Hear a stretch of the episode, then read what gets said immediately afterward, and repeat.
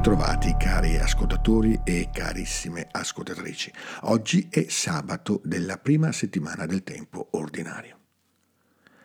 Quando Gesù si presenta sulla scena della storia, incontra un'umanità ferita a causa del peccato, il male antico, come prega la Chiesa nella sua liturgia. In Marco, capitolo 1, capitolo 2, ci sono ben quattro ferite. Anzitutto, con l'uomo posseduto dallo spirito malvagio, troviamo l'alienazione da se stessi. Con la suocera di Simone, affetta dalla febbre, l'alienazione da Dio. Tale era il significato della febbre per l'Antico Testamento. Con il lebroso, invece, l'alienazione sociale. Infine, con il paralitico a cui Gesù rimette i peccati, l'alienazione dalla propria verità ontologica. L'uomo è immagine e somiglianza di Dio il peccato compromette questa sua natura. Gesù aiuta l'umanità a ritrovare se stessa, il rapporto con Dio e con il prossimo, a vivere nella libertà e non nella schiavitù del peccato. Davvero, come afferma il brano evangelico di oggi, Gesù è medico dell'anima e del corpo. Noi ora vogliamo soffermarci su questa immagine, mettendo in luce in modo sintetico alcuni aspetti.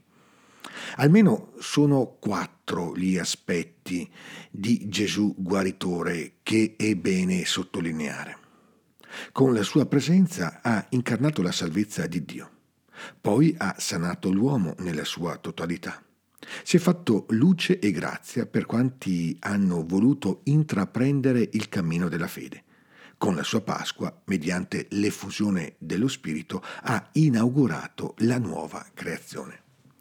Ma cosa ha significato per Gesù guarire quanti erano afflitti dalla sofferenza e gravati dal peccato? I Vangeli ce lo indicano mediante alcuni verbi. Il primo, prendersi cura, terapeo, che ricorre 43 volte nel Nuovo Testamento. Ebbene, questo verbo sottolinea l'attenzione di Gesù al suo interlocutore malato. Sopra abbiamo ricordato che Gesù si prende cura di tutta la persona. È una guarigione olistica, facendosi carico della sua situazione e operando per la sua piena reintegrazione. Il secondo verbo è sanare, io amai, che ricorre 26 volte e indica un'azione indirizzata a ottenere un effetto di guarigione. Luca dirà che Gesù passò sanando e beneficando quanti erano sotto il dominio di Satana.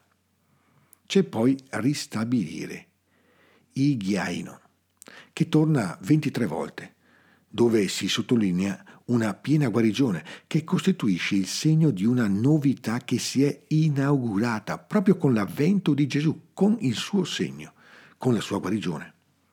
Non da ultimo, certamente, ma come compimento abbiamo il verbo salvare sozo, che ricorre 106 volte. Cosa significa? Che in Gesù Dio opera una guarigione che è salvezza questa salvezza coincide con la riconciliazione integrale dell'uomo.